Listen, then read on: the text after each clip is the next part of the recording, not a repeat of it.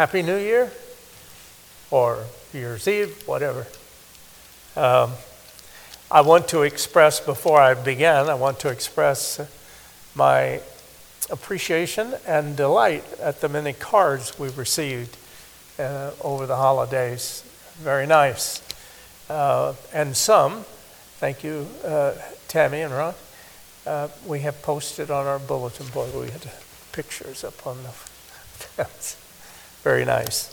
Um, uh, but it was, it was a very nice holiday.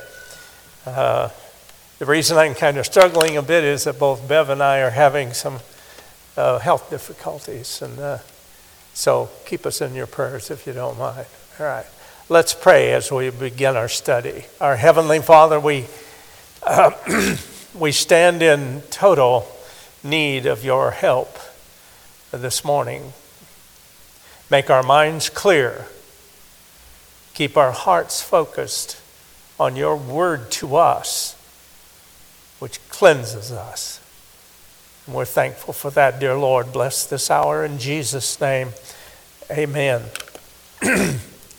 Today, we're going back to pick up Leviticus 15, a chapter that we didn't, we were scheduled to do last week, but it was Christmas, and we felt it a bit slightly inappropriate to deal with the topics on Christmas Day. Perhaps on New Year's it's still a little, let's put it this way, not inappropriate, but uncomfortable a little bit from the content of chapter 15, which has to do with discharges of things from the body, both men and women. And so we're going to try to uh, go back and finish that chapter so that we can move on and finish this book uh, as rapidly as, as we can um, and pulling out the most uh, prominent lessons. I would like to, for everybody to remember that when we're reading these things, they sound all awful earthy um, uh, almost at times crude. And yet it is the inspired Word of God, and we hold in this church to the inspiration of the Holy Scriptures that they were without error in their original writings. This is God's Word. There's a reason for these things. There was a reason then, that is, when the people uh, of Israel were in the wilderness. And uh, as, as we cover some of this, I want you to uh, think a thought like I did. They needed a lot of water, didn't they? There's, everything needs to be washed and everything like that. They're in the desert, they're in the wilderness, and water is an issue, but God has provided copious amounts of water. Isn't that marvelous? Uh, uh, in an otherwise arid area, uh, God has provided abundantly to the people of Israel as they're in the wilderness.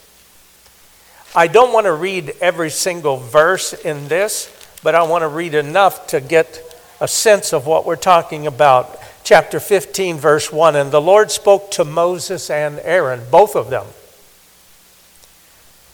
Leviticus 15.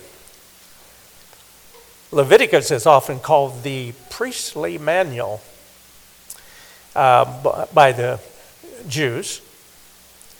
And uh, uh, this is part of that. And the Lord spoke to Moses and Aaron, saying, Speak to the children of Israel and say to them, When any man has a discharge from his body, his discharge is unclean. Remembering this one uh, uh principle that if thing is um, unclean does not mean it's sinful. It's just unclean. Uh, uh, as it has to do with the uh, tabernacle and approaching God. Remember, God is dwelling with his people in their midst, and he has located himself at the tabernacle above the Ark of the Covenant. And so uh, all of these relate to that reality. When a man has a discharge, it is unclean.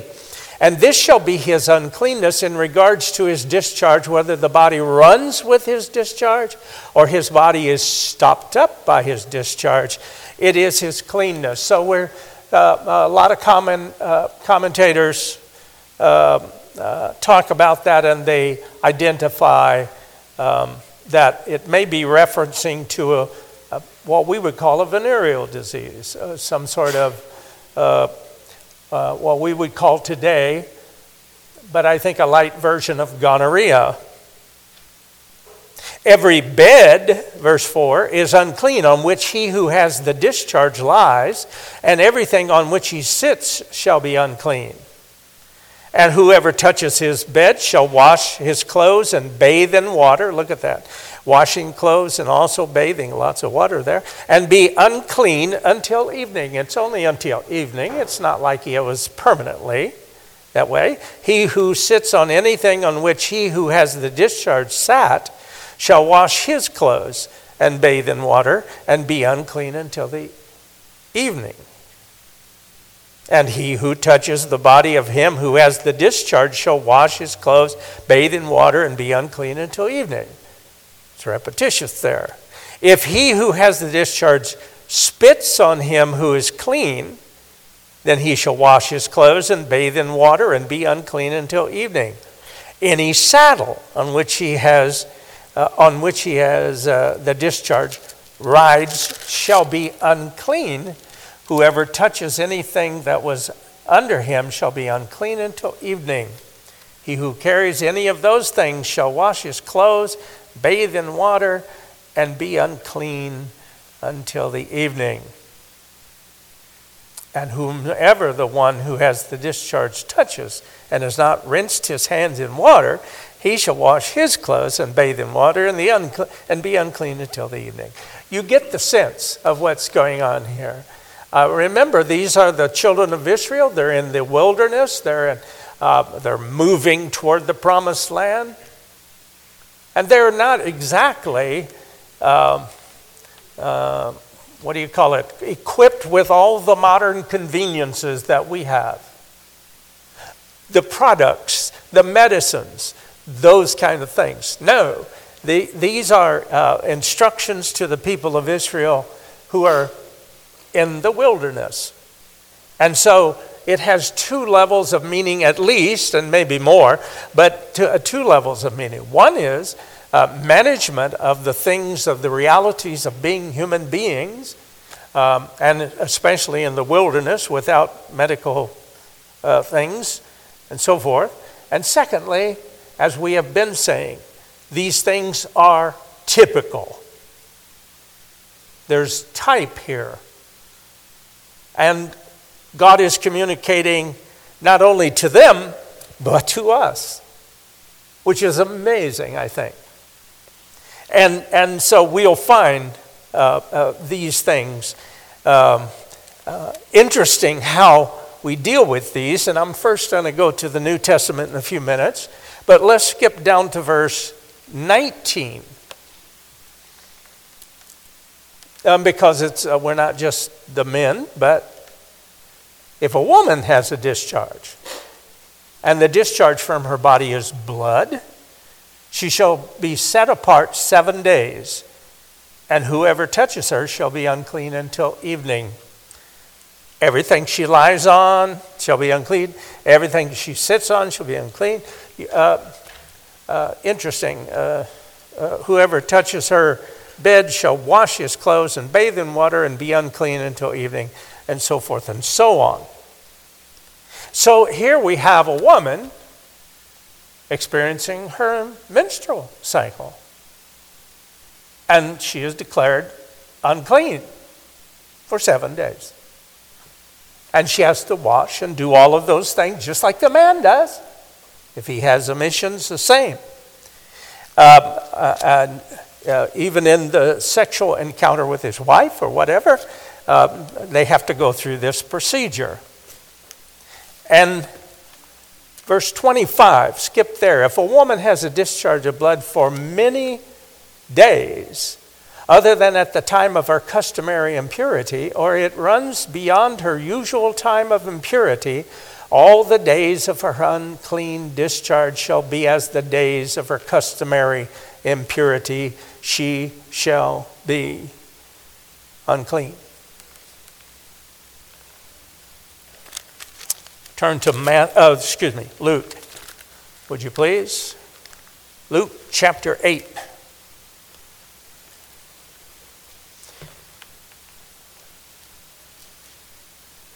At verse 43. This is about Jesus in his ministry as he goes about preaching the word, healing, and touching people. Now, a woman having a flow of blood for 12 years? My mind. I guess that's unclean with an exclamation mark. Who had spent all of her livelihood on physicians and could not be healed by any, came from behind and touched the border of his garment, and immediately her flow of blood stopped. So, the, this issue of the flow of blood in women and so forth is not just an Old Testament thing, but here it is part of Christ's ministry. He heals a woman who fits the definition back in the book of Leviticus as unclean. And Jesus said, I love this. I love this account. And Jesus said, Who touched me? And the disciples said, Sir, you got people pressing you from every side. You know, how in the world can we possibly know that? Who touched me? When all denied it, Peter and those with him said, Master, the multitudes throng and press you, and you say, Who touched me? But Jesus said, Somebody touched me. And I perceived, my version says, power going out from me. Now, when the woman saw that she was not hidden, she came trembling and falling down before him, she declared to him in the presence of all the people the reason she had touched him and how she was healed immediately. And he said to her, Daughter, be of good cheer. Your faith has made you well. Go in peace. Oh, my goodness. Maybe a unclean person like myself can be saved by faith. And the same for you. This woman only had a flow of blood. Well, she was a sinner too, but by faith she was cured. By faith we were saved. These things are beautiful, even if they refer to things that are a little uncomfortable, I suppose back in chapter 15. There's some beautiful stuff going on there. Go to Matthew. Um, I, know I'm in the New Testament, but Matthew chapter 23, please. I'm making reference and connecting the parts. Chapter 23, verse 23 through 26 about cleanness and washing.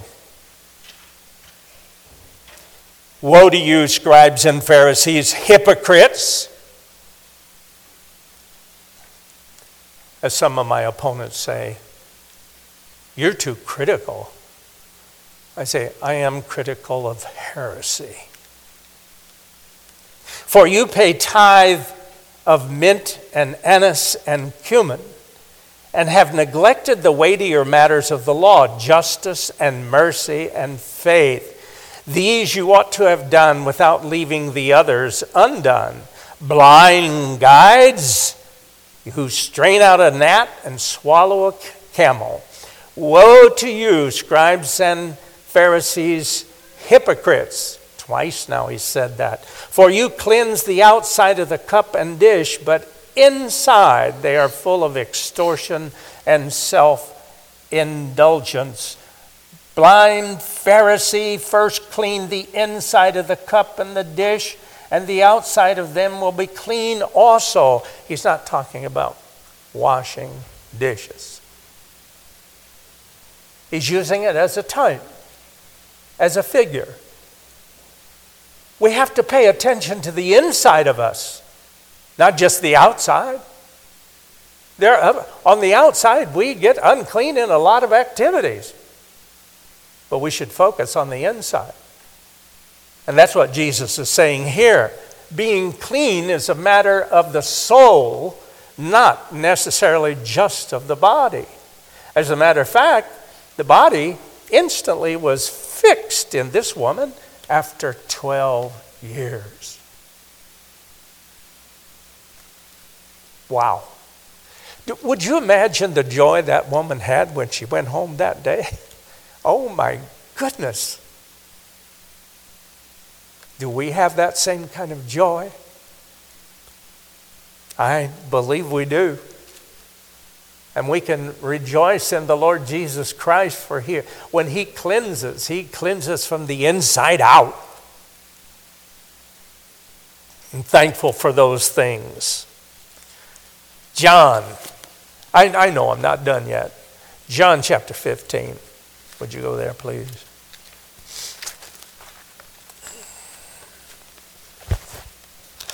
I'm slow this morning. Excuse me, guys. I'm slow.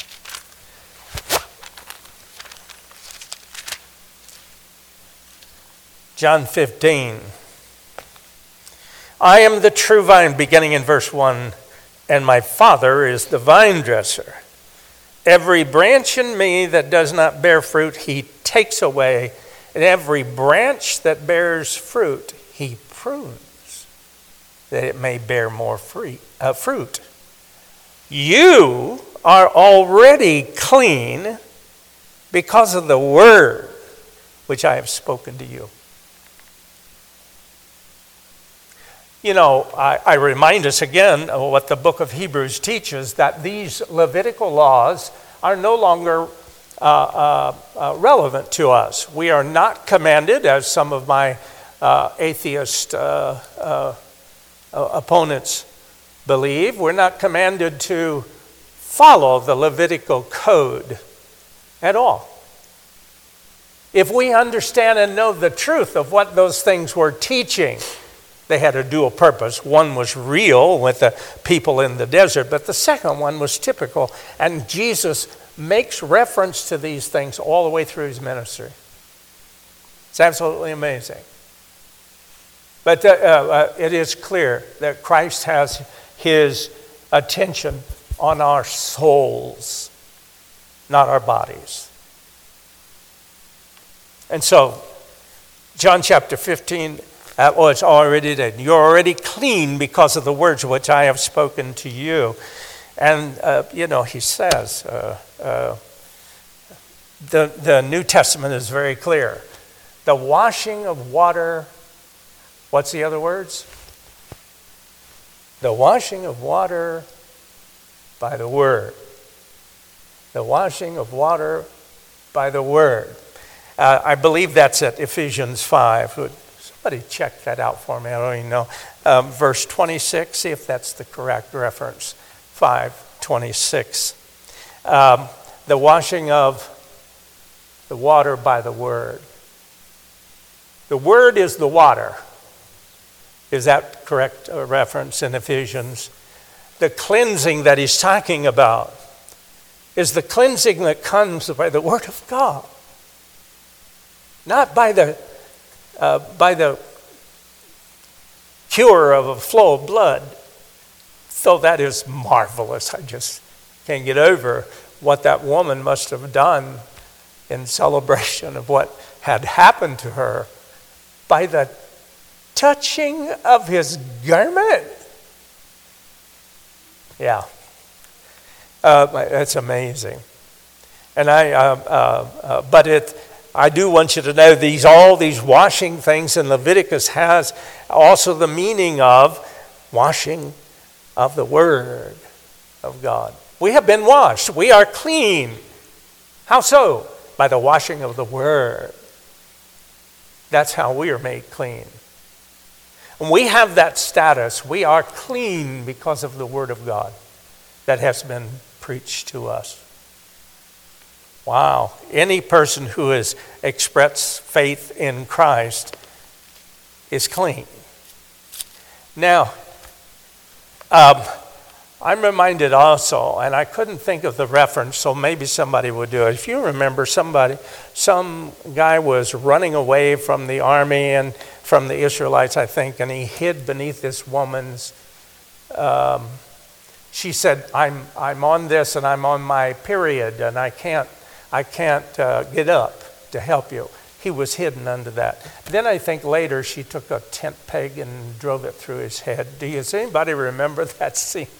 I couldn't, I couldn't uh, uh, make a reference, but um, uh, it was interesting why they didn't say, Get up off of there, let us check that out. But because she said she was on her period, it was unclean to them.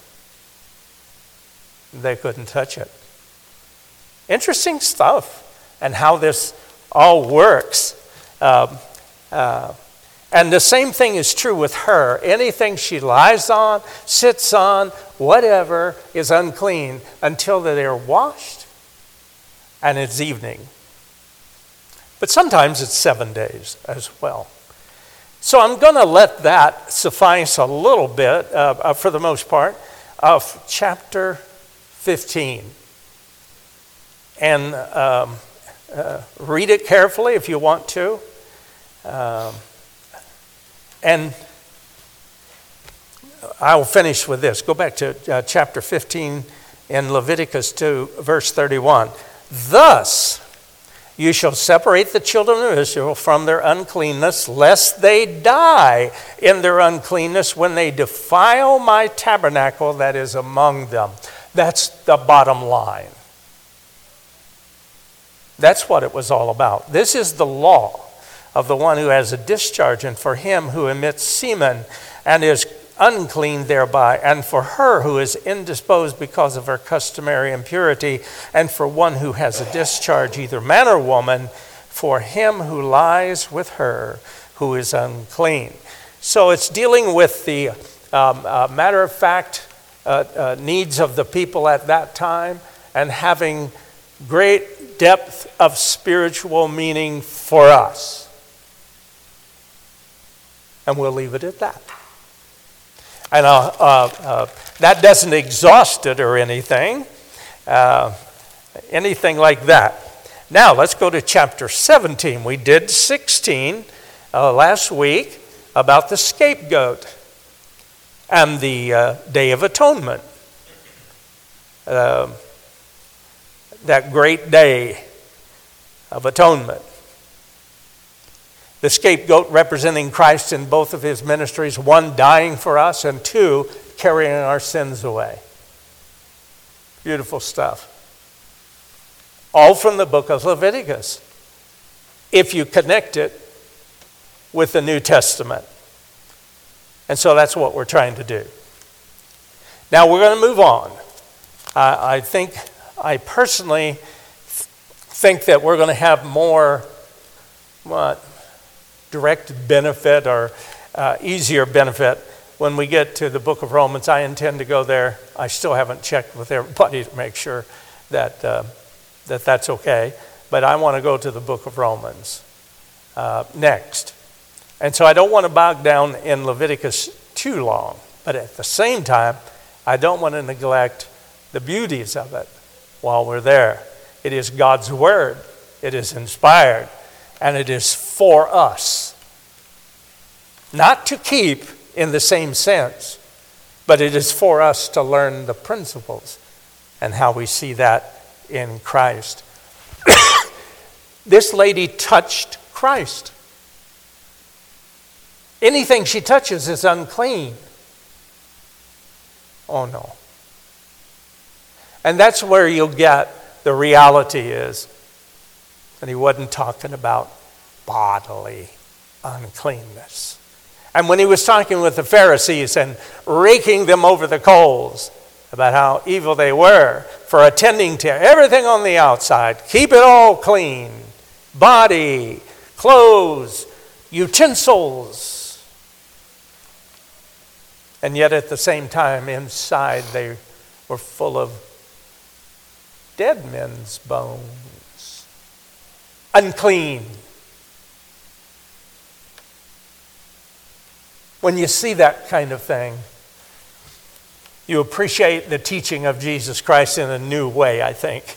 It is so poignant, so, so exacting um, to, to convict the Pharisee of his hypocrisy. I have to tell you, Ich bin, I am a hypocrite. I am a hypocrite. I was a hypocrite. I'm borrowing from Kennedy's statement back in, when was that? When he was in Berlin. Ich bin ein Berliner. okay. But I was also a Pharisee before I believed. Unclean on the inside mostly unclean on the outside. Okay, chapter 17. Remember, they're in the desert, they're uh, proceeding, or hopefully proceeding, right? They do settle down. They've been settled down for some time now uh, when all of this is written and spoken to them. And the Lord spoke to Moses, saying, Speak to Aaron, to his sons, and to all the children of Israel, and say to them, this is the thing which the Lord has commanded, saying, Whoever kill, uh, whatever man in the house of Israel who kills an ox or lamb or goat in the camp, or who kills it outside the camp, and does not bring it to the door of the tabernacle of meeting to offer an offering to the Lord before the tabernacle of the Lord, the guilt of bloodshed shall be imputed to that man. The guilt of bloodshed shall be imputed to that man, credited to him. He has shed blood, and that man shall be cut off from among his people. So don't go killing animals for sacrificing when you're out in the field or something. Unclean. Wrong to the end that the children of Israel may bring their sacrifices which they offer in the open field, that they may bring them to, uh, to the Lord at the door of the tabernacle of meeting to the priest and offer them as peace offerings to the Lord. We're talking about a, um, a practice that apparently has developed that they're uh, doing something by themselves uh, out in the field uh, by way of offering up to God what they might have seen at the tabernacle. But it is explicitly clear that there's only one place, one place that you bring sacrifices. The tabernacle of meeting to the priest. And the priest shall sprinkle the blood on the altar of the Lord at the door, and so forth and so on. Verse 7 There shall uh, they shall no more offer their sacrifices to demons. There it is, kind of a clue. After whom they have played the harlot. This shall be a statute forever for them throughout their generations. So they, uh, uh, they had developed these practices of, of um, uh, devilish kinds of worship, conducting it by themselves in the field. Um, and you shall say to them, Whatever man of the house of Israel, verse 8, or of the strangers who dwell among you, who offer a burnt offering or sacrifice and does not bring it to the door of the tabernacle of meeting to offer it to the Lord, the man shall be cut off from among his people. Again, the really strong lesson that there's one place to offer sacrifices and only one.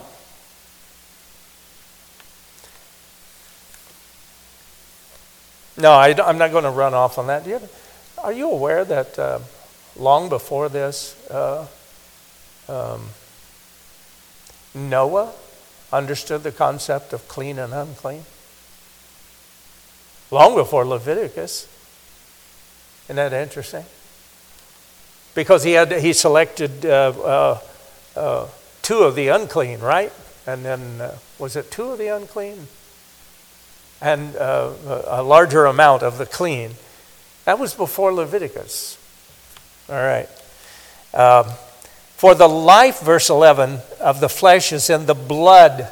The life is in the blood. If I were going to preach, that's the title I would choose from this text. And I have given it to you upon the altar to make atonement for your souls. It is the blood that makes atonement for the soul. Gee, am I reading from Matthew? He's just described the cross of Christ. Therefore, I said to the children of Israel, No one among you shall eat blood, or shall any stranger who dwells among you eat blood, for the life is in the blood. Whatever man of the children of Israel or of the strangers who dwell among you, who hunts and catches an animal or bird that may be eaten, he shall pour out its blood and cover it with dust. Haven't you done that? Some of those of you who hunt? No, I have. But I didn't think, I didn't do it as a, uh, uh, what? As a, uh, an intention to uh, fulfill Leviticus. I didn't even know Leviticus at that time, but I, I would bleed them. We often did that in the field. We didn't cover it with dust, we just threw it in the bag and went home. Uh, therefore, I said to the children, No one among you shall eat blood, and shall any stranger who dwells among you eat blood. Whatever man of the children of Israel or the strangers who dwell among you who hunts and catches that animal shall pour out its blood. All of this has to do with the atoning character of blood. The life is in the blood. In Christ's blood, He shed it for you, and our sins were imputed to Him. Aren't you glad?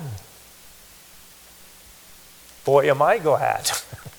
I, um, I, I had a list, I have a list, and I am glad that my sins were imputed to this scapegoat. And he took my sin as far as east from the west. Not only that, but as we'll study later in Romans, his righteousness was imputed to me? How can that be? But it's true. I have the righteousness of Christ. And don't you forget it. we have the righteousness of Christ by imputation. You didn't earn it. You didn't, uh, you didn't build it up. It was given to you. But don't you ever, ever deny it. Beautiful stuff. Leviticus plays out in its typical way. It's typical of those things that played out in Christ's day. Mind you, Christ is still using type in the New Testament. Sometimes he uses it on purpose so that no one understands it except those who have been enlightened. Wow. Let's see what we got to do to finish this chapter. Verse 15 And every person who eats what dies naturally, or what was torn by beast, whether he is a native of your own country or a stranger, he shall both wash his clothes and bathe in water and be unclean until evening, then he shall be clean. But if he does not wash them or bathe, bathe his body, then he shall bear his guilt. But that's a clue. We go from type to some reality about sin and guilt. It's amazing. But he does not say that it is wrong or wicked or sinful to eat a, uh, uh, an animal that is torn by a beast. And it just says that it makes him unclean. And if he doesn't, he'll bear his guilt. I don't know what the people of Israel, when they heard those words, uh, understood that to mean because they didn't have the New Testament to check that all out and to see how that was fulfilled in Christ Jesus. But anyway, uh, that's chapter 17, and I'm going to let it go at that. Um, and looking forward to uh, trying to move through the book as much as we can. I think I've shared with you uh, a number of times that we're getting into that area uh, where instructions are given to the people of, uh, to the children of Israel out in the wilderness um, about what kind of clothes to wear, how to do with this, and all that kind of stuff. And that keeps throwing it in your face if you deal with atheists and unbelievers. They, they like to believe that all. Uh, what? Are you still wearing? Uh, he's, uh, one would say, uh, I'm sure you're wearing wool and cotton on the same body. And so I say, what a juvenile response. and then the person says, Well, you're not very kind. I said, Well, um, understand the scriptures, you know, uh, before you run at the mouth. Uh, uh, uh these things are not for us. They were fulfilled in Christ, they were also made obsolete by the new covenant. And we are no longer required to meet the obligations of the Levitical rules and laws, nor are the Jews. Unless, of course, you haven't yet believed on the Passover lamb. I have a number of people that I'm dealing with right now who are Jews. And they're not evangelical Jews, but they're Jew Jews, okay? And uh, they're hard headed people. I'd almost rather deal with an atheist any day than to deal with a hard hearted Jewish person. But nonetheless, I do. And I witness to them and I tell them how Christ fulfilled the law. And he was the Passover lamb. And that, you know, after a while, they begin to wilt a little bit under the uh, under the uh, testimony of, of the New Testament. They don't like the New Testament, but they know what the Passover lamb is and the concept of it. And so you can bet I take full advantage of that. We need to do that more and more in our day and age when, when the world thinks that Christianity is losing on every front. Do y'all think it is? Is God losing it? It's everybody leaving the church. Well, there's a lot of people that should leave their church, okay? we've got a lot of churches that ought to be abandoned today. But I do not think, I think God is saving exactly the number that He has chosen in eternity. Ephesians chapter 1 tells me that. I don't know about the outward manifestation of that, but I'm not worried about it. Nor do I go around making an argument of how to, how to stop the bleeding of membership from Christian churches. But see, Christian churches with most people include the Catholic Church and others. I even got some people that believe that the Mormons are a Christian uh, sect. Not hardly. Uh, but it's just amazing of the, uh, the lack of understanding in the modern world about these things. So go out and preach uh, these things. You don't have to use the book of Leviticus to start that. You can uh, skip over that. God has sent Christ into our life and world, and He has told us the truth about these things. I'm looking forward to uh, further study here and then moving over to the book of Romans, Lord willing. Let's pray together. Our Heavenly Father, thank you, dear Lord, for the contents of and the beauties of these earthy things in the book of Leviticus, for we know that they are, in a way, typical of those things that you would teach later.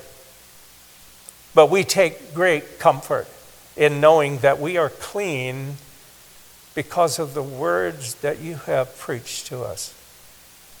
Thank you, Father, for the cleansing power of the Holy Scripture. We pray this in Jesus' name. Amen.